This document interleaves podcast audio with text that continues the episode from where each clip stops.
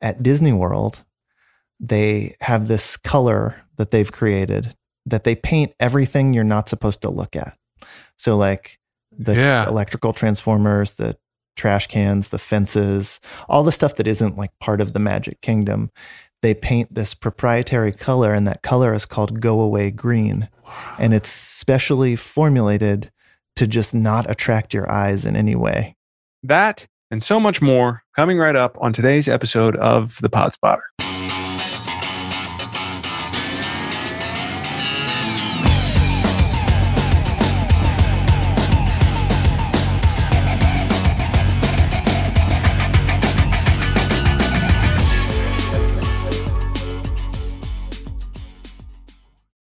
You're listening to yet another riveting conversation on the Pod Spotter, you lucky dog.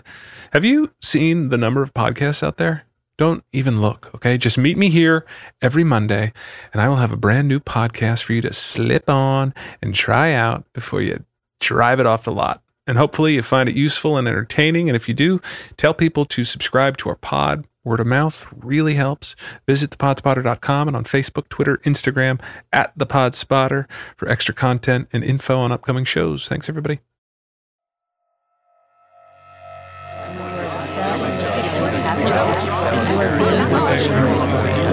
Then, like what you see,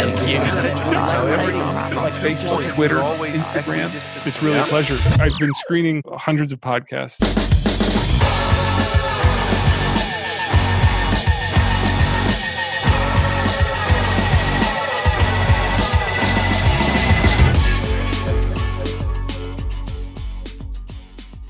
Andy exits.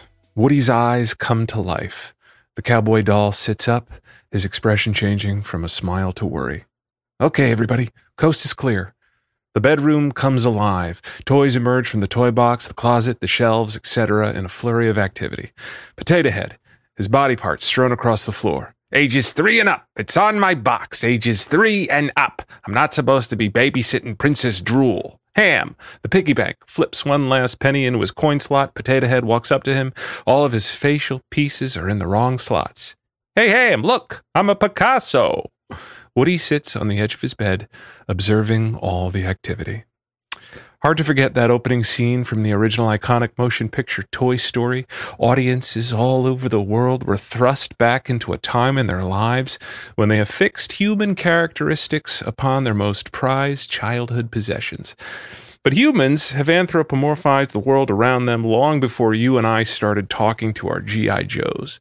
As the ancient philosopher Xenophanes once concluded, anthropomorphic representations invariably reveal more about the human beings who make them than they reveal about the divine.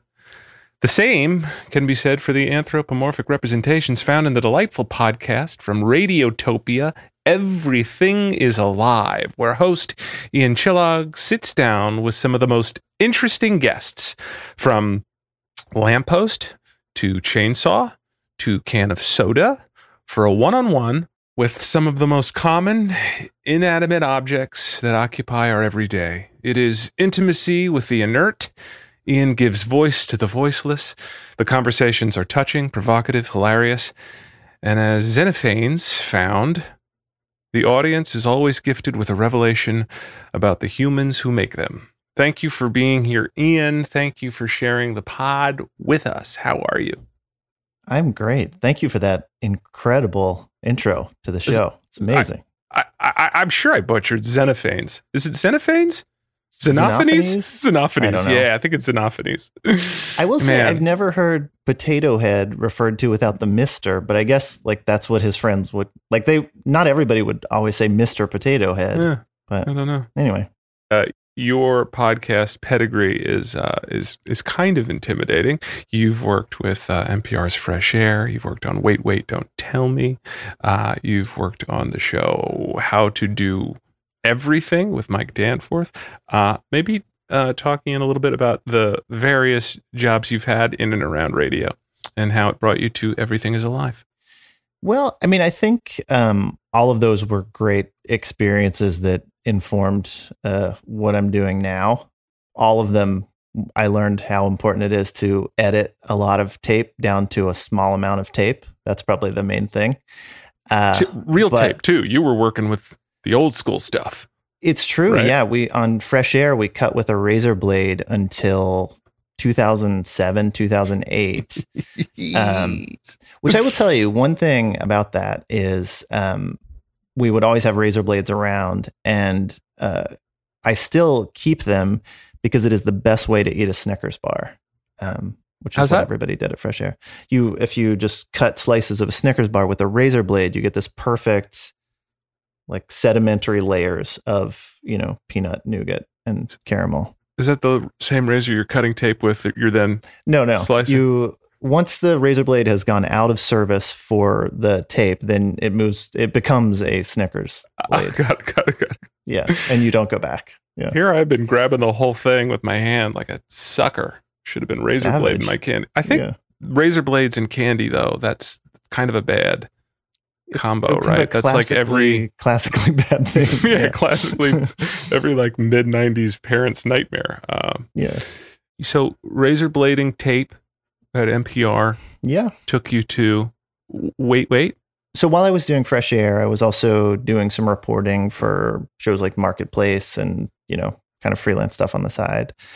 Um, and then I went and worked for an NPR show called the Bryant Park Project in which was in New York and was short lived but great. Um, and then I left uh, the I left NPR for a little while and then started kind of working a little bit for Wait Wait and then moved out to Chicago and worked there full time where I started How To with Mike. Um, and then, yeah, started feeling like doing my own thing a few years ago. So I started extracting myself from NPR. And it proved to be pretty successful. Uh, Everything Is Alive won the Miller Audio Prize in 2020. It was an Apple Best Podcast in 2018 and was part of AV Club's podcasts that defined a decade. Not bad accolades, Ian. Um, how do you describe Everything Is Alive? Well, I mean, I interview inanimate objects about uh, the experiences we never hear about. Um, but Is I- I that ever weird to say? Is that like is that does that come up at dinner it is- parties? Oh, Ian, what do you do? It's sometimes hard with you know ex- extended family. Yeah, yeah, yeah. Where Aunt oh, that Lois. sounds interesting. yeah, yeah, yeah, yeah. I mean, you you've heard the show. I, it's it's a ridiculous premise treated with absolute seriousness. Yeah. So, Yeah. uh, I think that that helps. The closest one that we've done is probably our pilot episode, Brian Thompson's "Whatever Happened to Pizza at McDonald's," where he. uh, Are you familiar with the pod? Oh, oh yes. Oh yeah. I mean, it's right Yeah. in line. It's right in the same Netflix queue. It's just you know taking these uh, seemingly trivial things, uh, incredibly serious, and also using you know your your your years of NPR savvy uh, to sort of play with the form of the of the interview process and of uh, of, of the interview show. No, those tools, like the cliches uh, or tools of NPR, they all work. Um, Yeah. And so, you know, what might sound like a cliche when you're doing an actual piece of reporting um, actually helps you make a conversation with a toothbrush feel like a real thing. How much of watching, uh, you know, or listening to to Terry Gross interview humans has informed the conversations that you have on everything? I think after our second episode, Fresh Air tweeted that the show was like Fresh Air, but for inanimate objects, which was I was like, okay, we've done two episodes, and I feel like we've I've satisfied any goals I might have. Um, Does Terry listen? Is she a fan? I I don't know. I mean, I think yeah. I'm sure she's heard at least a couple episodes. Yeah. Um, it sounds silly, but I think like treating the guests with respect, whether they it is Madeleine Albright or or a musician or um, a can of soda. I think that taking them seriously, Hmm. uh, the things of her that I'm sure I'm mimicking without realizing it, I'm sure actually helped the show feel feel like a real thing. She does mostly remote uh, interviews, Mm-hmm. isn't that right? Is it? And and you're you like to be in the room with your objects. You're up close It- and personal with them. Yeah. Yeah, it's important. And sometimes we will have, so it'll be me and then the actor playing the object across the table. And then I sometimes find it helpful to have, if possible, the object there with us. So we can Mm. kind of be be seeing it. Are you talking to the object then? Are you talking? Where's your eye contact? I'm I'm making yeah, I'm making eye contact with the with the one with actual eyes. yeah. Mostly mostly ignoring the object. Is there anything from your childhood that you personified? That you? What is your earliest memory of talking to objects? Oh God. Uh I don't know. I don't know if I was a kid that did. I had uh imaginary friends. Uh Okay. Fritchard and Himonen, uh, who they were two men who lived together and they had a dog named Booper who I don't remember any of this, but my mom said I would talk a lot about how Booper was Booper had died, but we would talk about him in the past tense. so uh, none of those are in, inanimate, but also none of them are real. So yeah. They had a whole life. They had chores. They had responsibilities. Your imaginary Yeah. friends. They weren't just there to serve you. They had like tasks. yeah, no, no. That's hysterical. All right, so it's in your DNA, talking to things, uh, and and a playful, active imagination. Um, what was the impetus for this uh, uh, podcast? I mean, it was, you know, it's it was always kind of a way I joked around, imagining what like the last cannoli uh, was feeling after all the others had been taken, and you know, it was just like a way to joke around with friends. Hmm. Um, I, there's probably something of like being at NPR and trying to book the best expert for a host. Um, like there's like a banana blight, and you so you find the world's foremost expert on bananas, but you know, if you want to find the most primary source, it's probably a banana who knows like the fear of waiting for the blight to come to his tree. Um, but I, I don't know. I mean, I one thing I've realized is I thought the idea came about about a year before I actually put the show out. Um, but I was recently looking at the notes app on my phone. Do you do you like keep Yeah. notes for yourself? And so then it, just like yeah, when I do these, I'm like, as I'm listening, I'm just like, oh yeah, do Yeah. the notes, yeah. and I have like hundreds of them that it's like a dream later where you just go back and you're like, what the hell? Yeah, Like, there's yeah, this yeah. is just this is Yeah. oh okay, and an airplane. There's Uh, no but- context, yeah. yeah, but there was one from like six years ago where I had just written um, something like, sometimes I feel sad for the vegetables in the fridge when the light goes out, and I, so I think I was like definitely starting to think like maybe there's a story to play with here at least then, but forgot about it. Well, why don't we have you introduce yourself for us? Well, uh, what's your name? My name is Ian. My name is Ian. I'm a mirror. I'm Louise. I'm a shirt. I'm William, and I'm a pants. You're just pants. You're not a pants. Right, I'm pants, and you are shirt. Ian, maybe talk us through the nuts and bolts of of finding object and then finding voice. Are these actors auditioning uh, for a specific thing in mind, or are you just picking friends? so I keep a list of objects um, that I think might be interesting, Hmm. um, which is just like, you know, I'll just whenever something comes to me, I write it down in a Google Doc, and then um, of those like thirty on that list, uh, the ones that feel the most likely to be a possible episode, I'll start doing a little research on um, to find because we always try and have like some real stories from the world of each object. And so once I've done that research and there is actually some substance that we might play with, um, then we reach out to actors. Um, our producer Jennifer does all of our casting, um, and she kind of keeps an eye on the improv and comedy scenes. Hmm. Um, and uh, when we find somebody that seems like they might be right, we approach them and have a conversation where we throw three objects on the list at them and you know, would do you want to be a toilet or a pencil or um, the moon? and um, they're like, oh yeah, the moon. That makes that makes sense. That speaks to me. You you have them do uh, a lot of research, or is it all yours and you send them? Yeah, No, actually, I ask people not to do any research. That's very Oh important. wow. Yeah, I find I um I have very specific ideas about what fact wise is going to be interesting. Um, and early on when we were piloting, a couple of the actors did their own research, and it was like, um, you know, somebody's playing a sailboat, and they're like, uh, "Oh, uh, yeah, actually, my sail is a X5 two, which was invented in Ah. 1964." Got Like- it.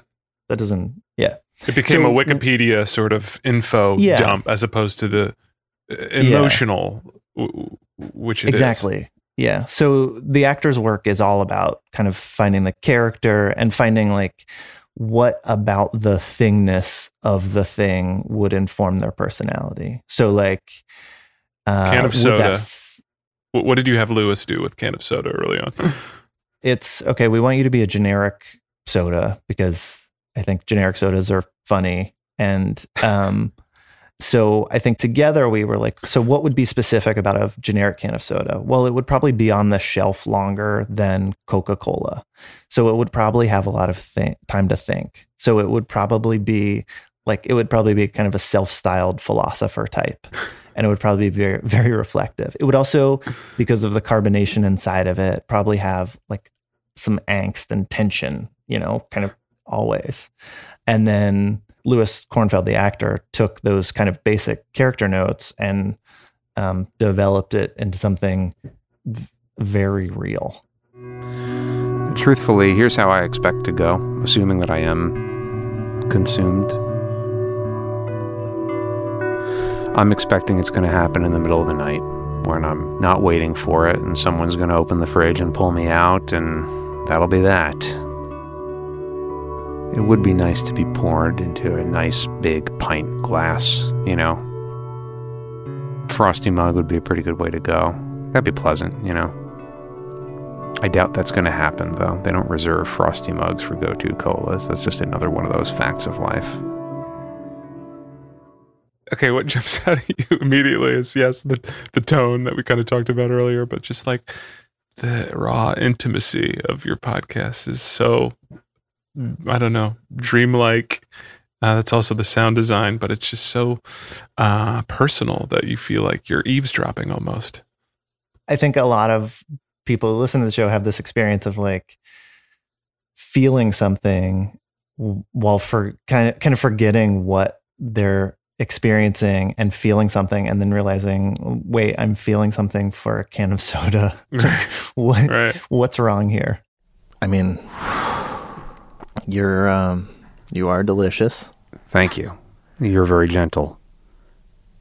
This is a trippy feeling, I'm not going to lie. All right, my first report. feeling very spacious inside right now. Feeling got, I got I got room to be. Yeah. But I'm also I'm feeling the warmth of the tummy. Very strange thing. I'm in two places at once: spacious in my own body, but feeling warm and secure in your own tummy. Mm-hmm. Wow. all of a sudden I find myself uh, thinking about my body. I'm thinking about my body, and I'm hoping that my body is a good place for you. I think so. I don't mind telling you my first impression of the inside of your own tummy. You seem to be taking pretty good care of yourself. Thank you. Yeah. Yeah, I mean, I almost went my whole life and never considered how the can of soda felt being consumed. I'm just very thankful that you've empowered these inanimate objects. But I've definitely had that experience after, uh, you know, binging this pod, and I'm like, I'm wondering what that's done to your brain after, like, what your relationship with products is now after living with this podcast for three years. Is it sort of influence how you interact with the world around you? Um, we did an episode with a bar of soap um, who is constantly getting smaller Mm. uh, as she sits in the shower. Um, and that one, for some reason, whenever I look at the um, ever diminishing bar of soap in our shower, I'm just, like I don't want to use it. I don't, you know, I don't want to contribute to its demise. I, I don't know why that one has stuck with me more than the others, but I, I think that like uh, I guess I've I, it made me sort of, and maybe this is why this your podcast resonates with people. Uh, Like it, it makes you think about how you just interact and use the world around you a little bit more uh, in a Yeah. weird way. And Yeah. it's interesting, you know, for for a time in our lives where we can literally have anything. If we just click a button, it'll arrive at my house. You know, it's Yeah. interesting to reflect on the relationship with those things. And I, I think for a lot of people we've heard from, it's actually, you know, of course, the things in your life don't talk, the people in your life talk, but the people in your life don't talk about everything and they don't always talk. and uh, so it's, I think it makes people think about empathizing with the people in their lives and thinking about the other variables with people in their lives Hmm. that those people aren't talking about. Hmm. Um, but I, I actually in one of the episodes, I I can't remember which one, but I talk about my mom has this thing she always says that like there's always a third variable. Like Hmm. with any other person in the world, if somebody blows up at you, if somebody seems like weird um, and hard to know, like that person always has a third thing going on that you don't know about. And so Ah. like always consider the third variable. I don't know. I think that when you find yourself having this like weird, inappropriate empathy for an inanimate object, we hear from a lot of people that it makes them think about what empathy should they be having for the animate Hmm. people in their lives. Yeah. I don't know. That's not my goal for the show, by the way. I just want it to be a fun show. That's just something that happens. That's an interesting byproduct. Um, do you yourself have an improv uh, background? No. background in performance? No, it's all just the the uh, the the art of the interview. I have a lot of anxiety about um, these very talented improvisers and how I'm getting in their way as we No, the show. you're just as good. You go toe to toe with these people. It's wild. Um, you mentioned the uh, you like to have a bit of info though in in every uh, you you do actual reporting um, in in every in every episode. It's not just you know sort of this high uh, concept interview show. You you have reporters out there digging into facts, and I think I was curious about how how you decide which threads to follow. I guess does it come out of the conversation, and then you're like, okay, we're talking about soda. While I was talking with soda, we touched on this. Let's investigate that, or is that pre pre planned? Early on, we would pre-plan it because it it would just production wise, it was easier to kind of be working on the reporting while we were also preparing the interview with the object. But um, I found that because so much of our tapings are improvised, it was um, difficult to predict what where we would want to go. Hmm. So yeah, I, I record probably with each object four or five facts or stories from their world, um, uh, and then we use two. Um, there's actually one in that can of cola episode that we never used, which is amazing about the Soviet general in World War II who fell in love with Coca Cola. Um, he was working a lot with the Americans. He was like this hero to the Americans. And because he was working with them, he was constantly, constantly drinking Coca Cola and loved it. Um, and then when the war was over, he had to go back to the Soviet Union. He couldn't be seen drinking like the nectar of capitalism. So he petitioned the US government to petition Coca Cola to make him a version that looked like vodka. And they made him white Coke, which came in a clear bottle. It was clear, and there was a red star on the cap. So he could drink Coca Cola, but look like um, a good Soviet in public. anyway, but so we did that with Lewis. It's a fascinating fact, but it didn't do anything to contribute to Lewis's character, so we dumped it. That one made the editing room floor, but the one about Radithor uh, Yes. did not, and that's the one that's in the pilot. And uh, that was when we learned that we as humans made a, uh, we actually manufactured a drink with traces of radiation in it. Is that right? Yes, yeah. And you tracked down a guy on eBay through eBay that had a can of this, and uh, this is part of that conversation. So you put up the Radithor? Radithor. Yeah. Yeah. Is that is that for real? Oh, yeah. What happened was I was at a flea market and I found a, a set of about 20, 25 of these things. Okay. It was like a shipping crate or something. And uh, so, yeah, I have sold a few of those. Now, and is it So- is it a reproduction or is it an original bottle? No, these these are original. yeah, original. Did you check them with a Geiger counter? Um, I have not. I don't. Uh, I I just assumed they wouldn't have any. There's no contents in them, obviously. But I haven't. No, I didn't. I didn't check them with the Geiger counter. I don't. I suspected since they're from the 1920s, it would be done, gone. I think maybe it wouldn't be gone. Yeah, Yeah. I don't know. Maybe they wouldn't. I don't know. I, I'm listening to that conversation. I'm like, I hope this is an actor. Did people think that was an actor?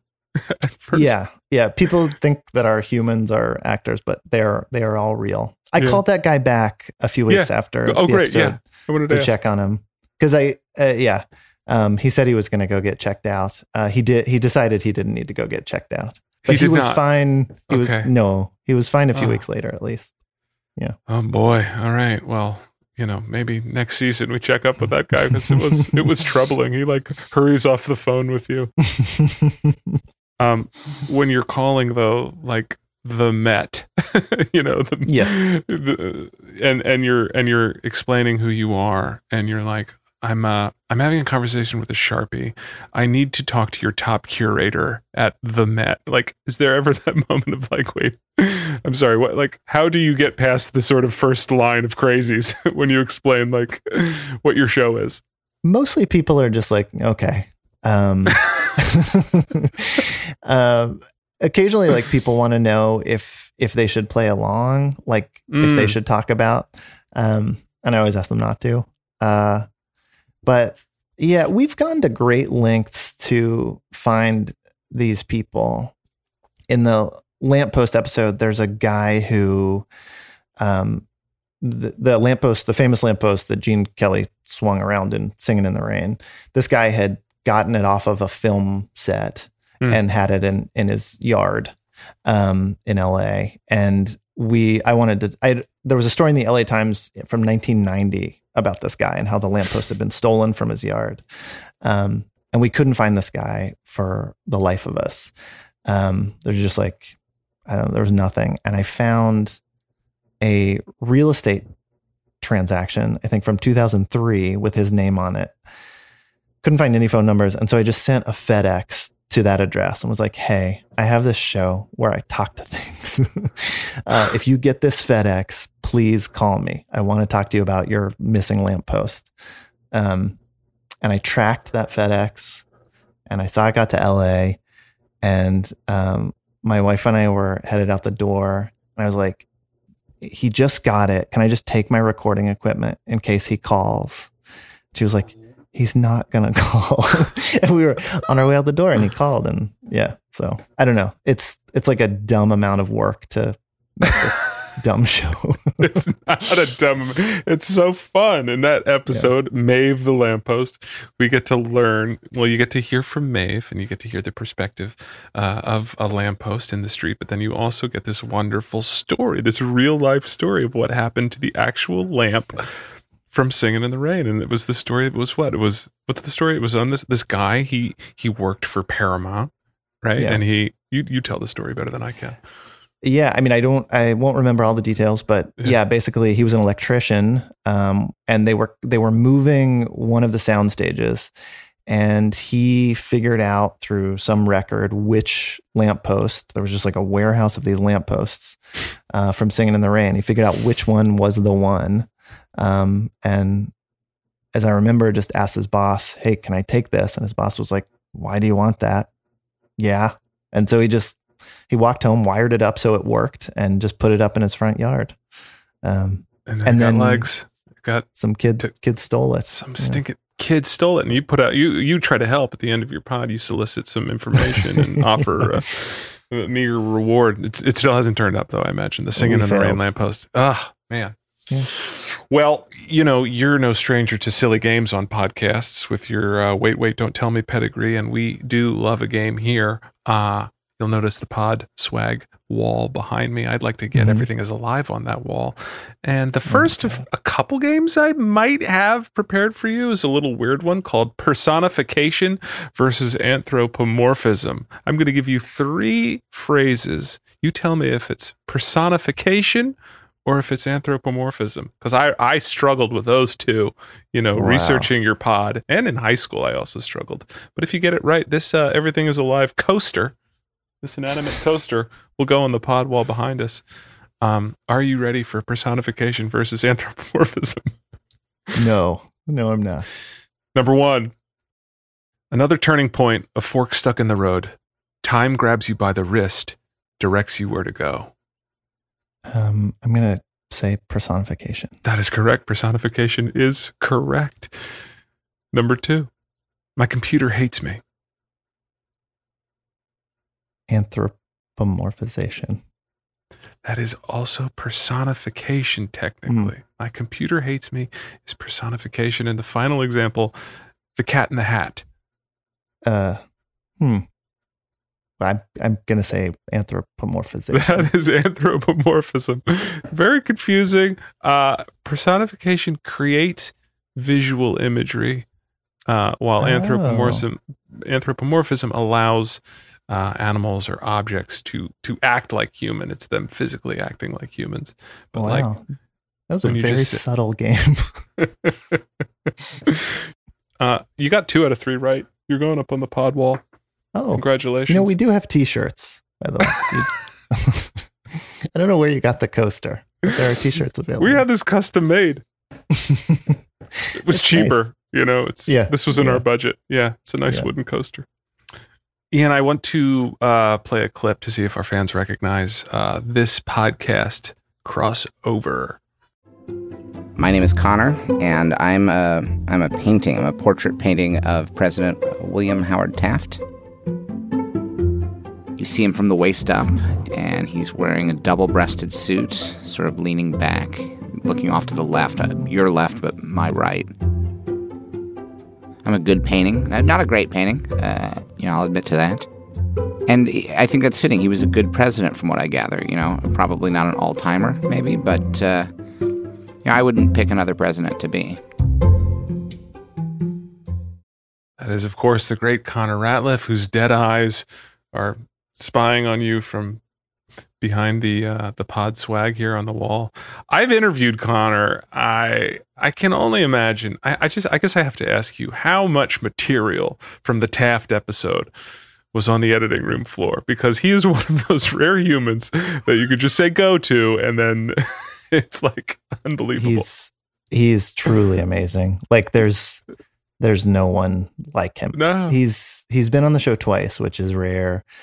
He and and then any kind of side gig when people want me to have an object talk, like it's just like call Connor because he will make it funny and real. he must do research when you hear him talk about you know in this episode Taft like nothing he just goes right Well, You just- you know, we throw a little bit of research to Okay. them, okay but um, but no, he like that. His brain just instantly finds a character. Who is your most popular object do you have a most popular Um, I think, yeah, I don't know. I mean, people people love Maeve. Um, yeah she's great people love love the Russian dolls. in the Connor episode we learned that uh what painting was once an Olympic event was that the nugget Yeah, that you took city planning was was an Olympic event. city It was plan like the whole art Olympics. Yeah. and why was uh why was painting taken out of the Olympics you remember There was a story that um, whoever was the head of the Olympic Committee um, wanted it gone, but then in the course of the the that research, we learned that the head of the Olympic Committee had actually um, tried to compete in the uh, art Olympics, uh, maybe in painting, and Right. Had got an honorable mention. And then the next Olympics, they were gone. So I think it was out of spite. Some Yeah. vengeful artist took it out.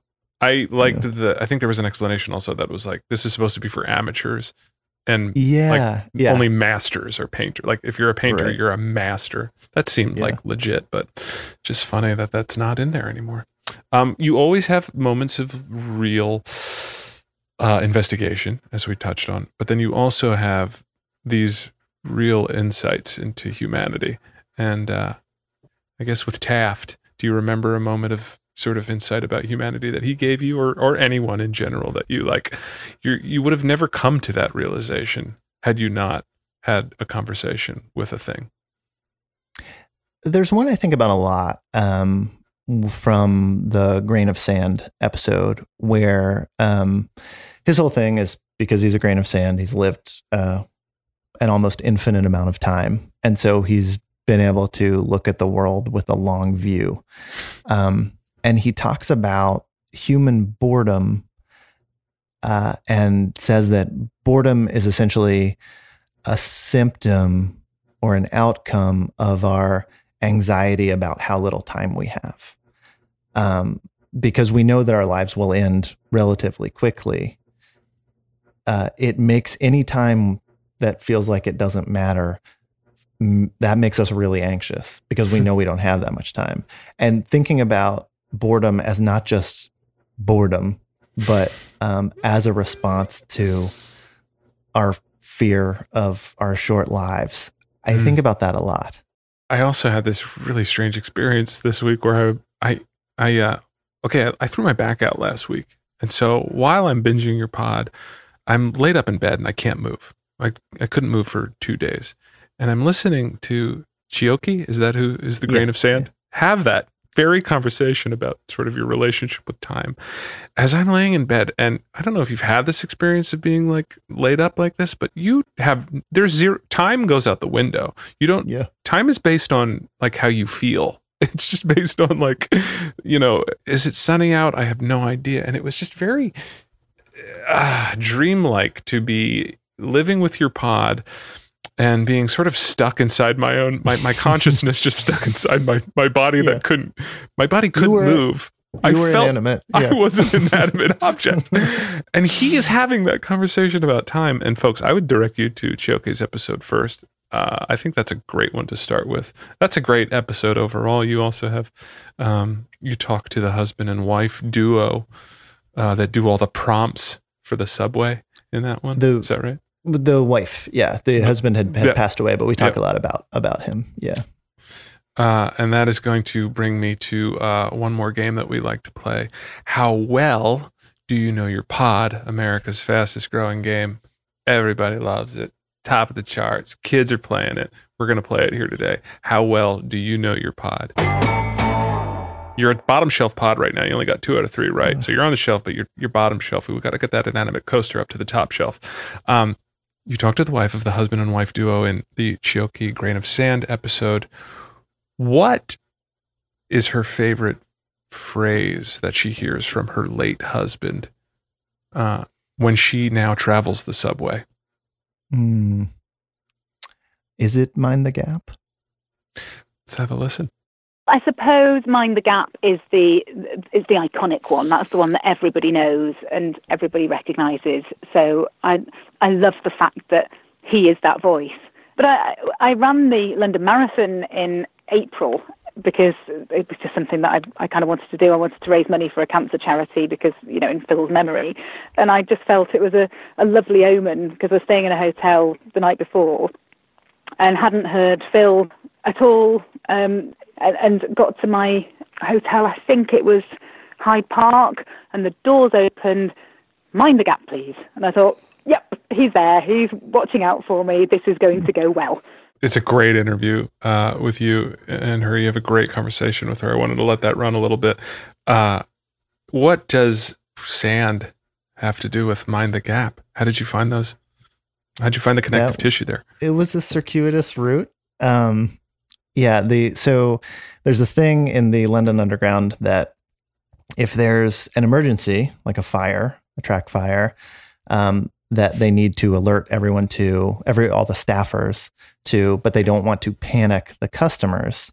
Um, they have a secret phrase that they say over the PA, and um, it's uh, I think it's Inspector Sands. Will Mhm. Inspector Sands report to platform two or whatever? Um, and so Chioke, being a grain of sand, mentions Inspector Sands, and then we go, uh, we just call Eleanor to talk about it because either I can't remember if if she no, it is her husband who said uh, the Inspector Sands message Yeah. because they gave him all the stern, Yeah, yeah. uh, yeah, that was an messages. interesting fact. Yeah, the the Yeah. man the the male voice had to be the stern stuff and and she got all the that's wild. Well, you got one right out of three so far. Let's continue on with America's favorite game. How well do you know your pod? In Shannon the Towel, how much time does a person save each year by using a towel instead of Oh. air drying? Oh God, we had that. Hours of Kid. reporting. Yeah, yeah. kid do the math. Um, I that kid, by the way, um, I've gone to him for years uh, as a guest to Oh, do. yeah, I had him calculate once the um, whether you got a better chocolate to peanut butter ratio in a traditional uh, Reese cup or in the pumpkin shaped Reese cup that they put out at Halloween. So Um, Ian Ian regularly has these math questions on his shows on this show, and I guess on how everything work or how, how to do everything. How to do it? Yeah, How- yeah. Where you he called um he called a uh, like a mathlete, some kid in high school. It sounds like he's in high school, and you just ask Yeah. him the toughest math questions. Yeah. Got it. Well, in this one, um, Oh. how much time does a person save annually? I have no idea. I'm gonna say um, 14 days. They save 1,881 minutes a year by using a bath towel. Hmm. That's almost 30 hours that each person saves by drying it using a bath towel. So a towel gives me a little more than a day a year back. Yeah, it gives a lot of time back. There you go, folks. Keep using towels. That's a Shannon the bath towel episode. That is uh, one out of two. Let's see if you can get this last one correct, Ian, to make you a top shelf pod. In Anna the Elevator, one of the most heartbreaking episodes, uh, Anna is given the choice between love and duty. What does she end up going with? Just given the choice between love and duty, can't remember what you're talking about. Um, but I think she's gonna choose duty. Let's have a listen. Has there ever been anybody who's walked into you that you secretly hoped would would never leave? Yes. And it wasn't the first time that they rode me. It was more like after a while, after having this interaction, they grew on me in a way that I didn't expect.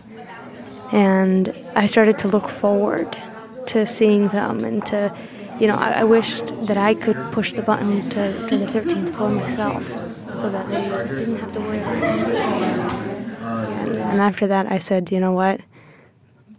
I'm I'm here to work. I'm not here to, you know, I'm not here to to fall in love. It's beautiful. Poor Anna the elevator. It's so funny. I'm listening to myself talk to you right now, and I'm f- like, I'm lower than I've ever spoken on this podcast hmm. before. I'm I'm mirroring the energy that you put out on your show. I'm Hmm. I'm like I'm source coding a little bit. Does this happen in your life? Do you do this to people? Is this strange like Ian power that you have? I always think I'm susceptible to like adapting to. Maybe we're co-adapting. I think right we're now. co-adapting right now. we're finding a happy medium. I don't know, but it is definitely like a byproduct of listening to your podcast and the intimate nature of it. That like I feel very like I'm talking differently, and I have no control over it, and I also kind of like it, and it's weird and scary and wonderful. Let's take a quick break. We'll be back with more from Ian.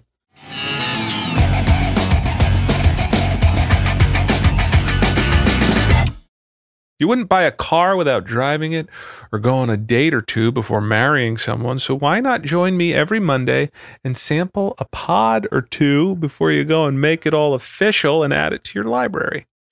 Commitment free, no strings attached, just you, me, and the host of an exciting new podcast. If you haven't already, please leave a review on iTunes. Check out our fancy website at thepodspotter.com and tell fellow lovers of pods about what we're doing here. We're playing the field. We're listening to everything. We are potty amorous. You're welcome.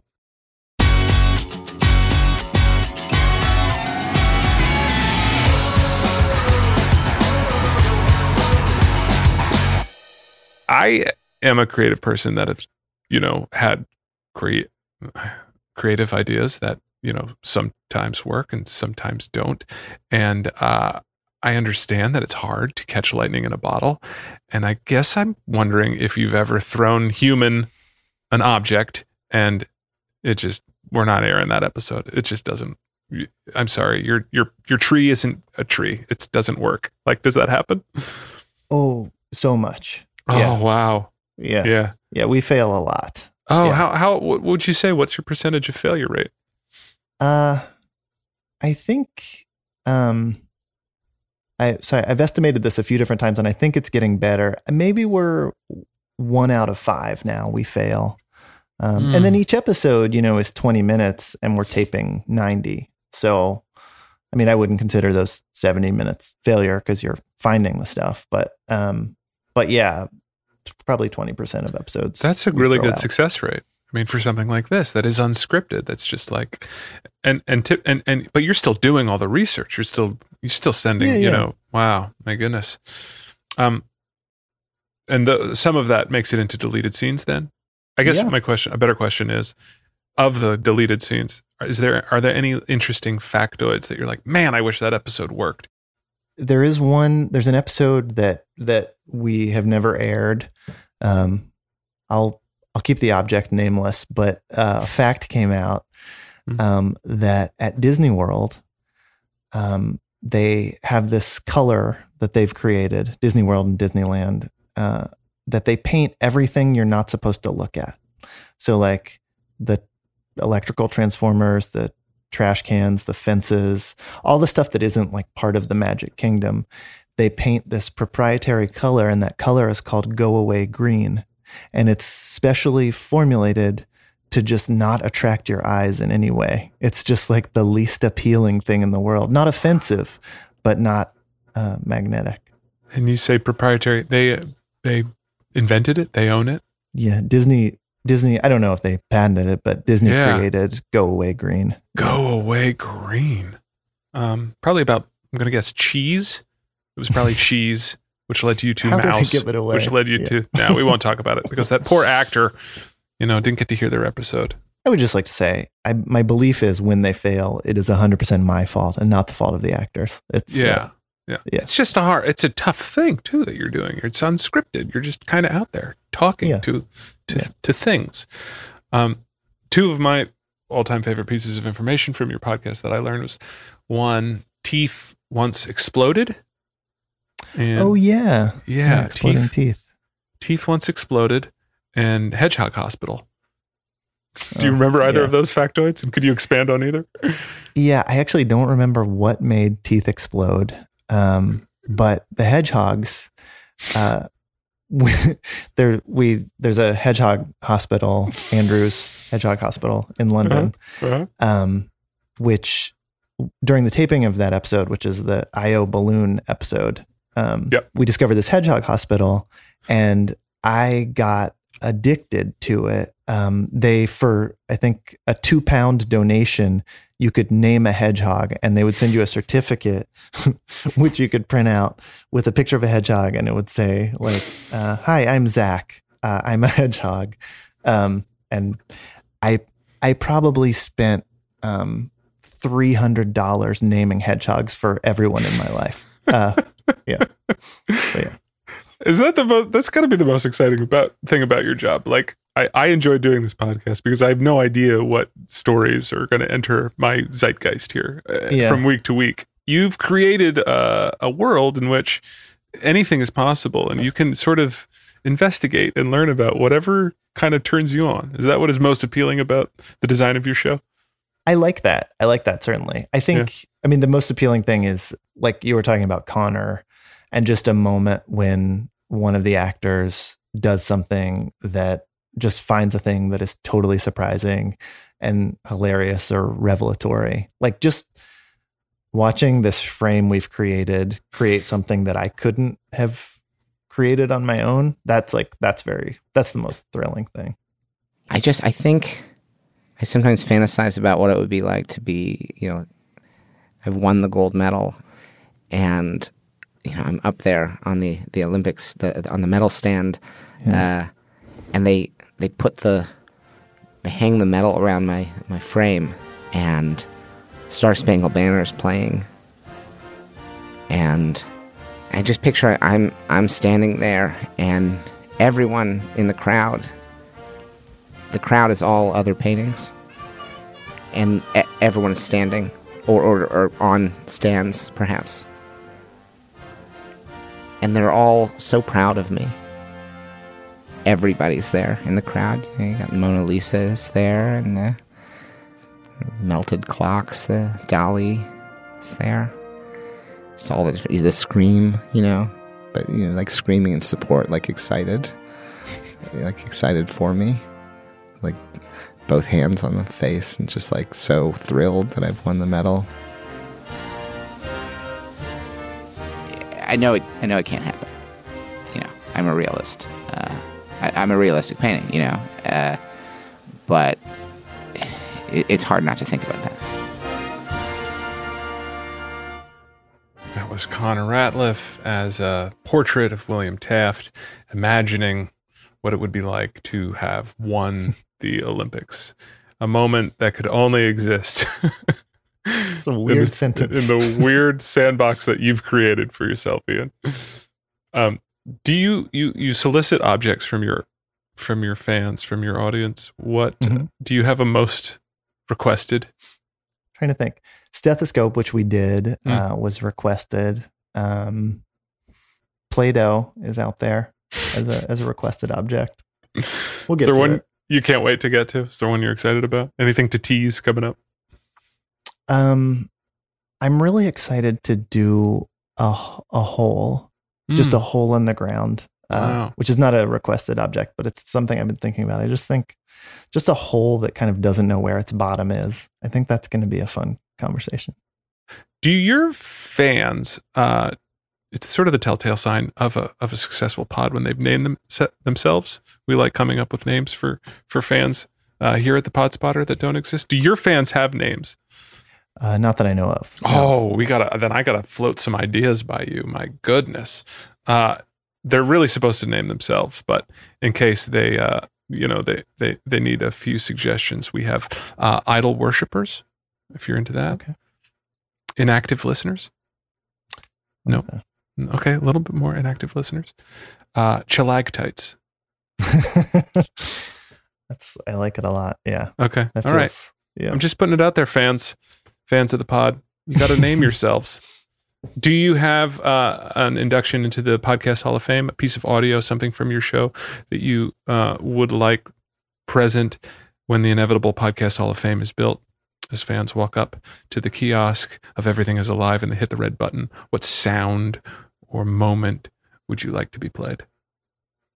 Um, I'm gonna go with the uh, the ending of the Sharpie episode, uh, which uh, ends with a line by Tami Sagher, um, which uh, just totally broke all of us. Um, just destroyed the room, and it's it's like an amazing dumb joke that ends that episode. And I would I would I would nominate that. Yeah.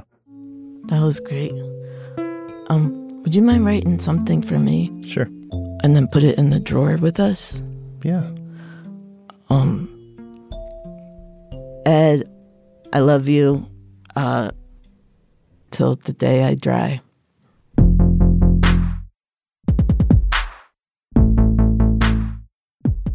It is a good button. Check out Sharpie. Uh, it's the last five minutes of our podcast, Ian. Uh, and as you know, no one listens to the last five minutes of any podcast by now. They're all done doing whatever they were multitasking with. And so it is just you and I. And I use this time to talk about whatever, you know, talk about the day, talk about your life, or get something off your chest, tell off a former lover or a former boss, anything. It's the last five minutes. No one's listening. I'll go first. As I mentioned, I was listening to this pod at a time that I was sort of, uh, you know, on the mend, uh, on my back, not moving, not able to get up.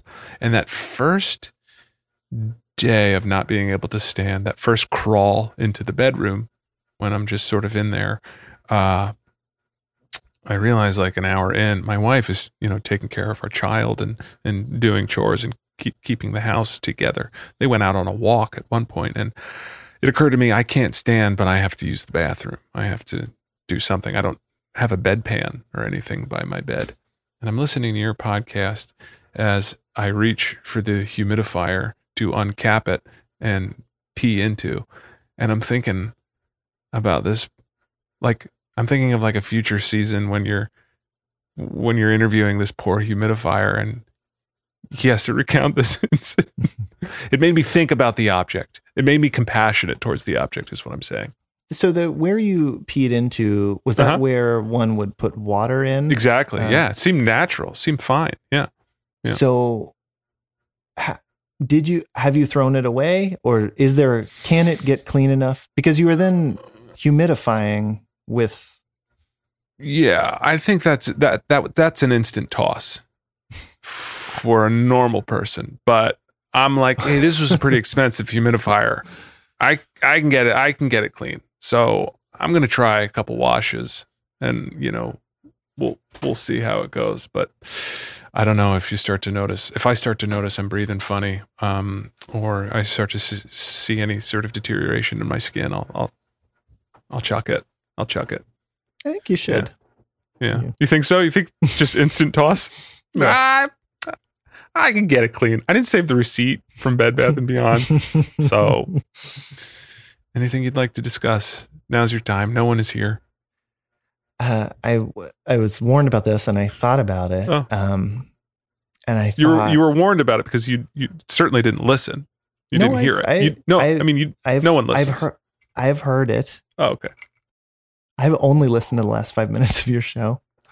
um, I, I was thinking how good it would be. What have you ever had anybody like like, oh, okay, yeah. Well, since nobody's listening, um, in 2004, I murdered a man. And I- then it's just, and, then, and then your show Oh, just yeah. becomes this like true crime thing, Yeah. and it's just Yeah. about that. From well, then let me say to you Please. that in Yeah. 2004, I have an alibi for the entire year. Yeah, Your your reveal is a fake reveal. I like it. yeah, yeah. I'd love to be able to help you by having murdered someone 17 years ago, but I can't. Yeah. Well, get on it. You know, it's only the beginning of the afternoon. Ian, thank you uh, for doing this. Thank you for sharing the pod, and uh, thanks for being a part of the last five minutes here and indulging me. Um, I'll take us out with uh, my piece of audio that I'd like inducted into the, the podcast Hall of Fame for you, and it is from from Maeve, the lamppost, whose episode I just loved, and her sentiment about you know all you can really do is just take care of your little spot, your little patch. See, that's the kind of person that I used to yearn to belong to if I was a little torch. Because she obviously respects and treasures light, and she probably brings one everywhere with her. If she has 11, she's got to be like bringing them all around in her adventures. So I'd love to go around. Where does she go? To meditation class. Oh, she's going to work in the office. And I would get in to see all those places and experience all that stuff with her. Mm-hmm. You know, whereas just being a lamppost, you're just static. But as I got older, I just grew to accept look, you have this one patch, and you just do the best you can with this one patch.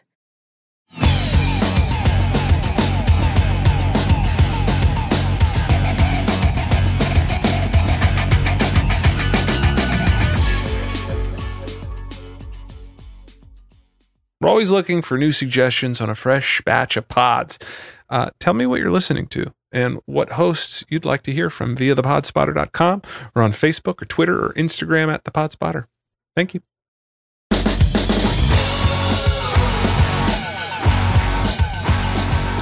This has been Zach Robinos. The Pod Spotter is created by the Price Brothers, produced by Oink Inc. Radio, associate producer Tori Adams, and is recorded and produced at Baker Sound in Philadelphia.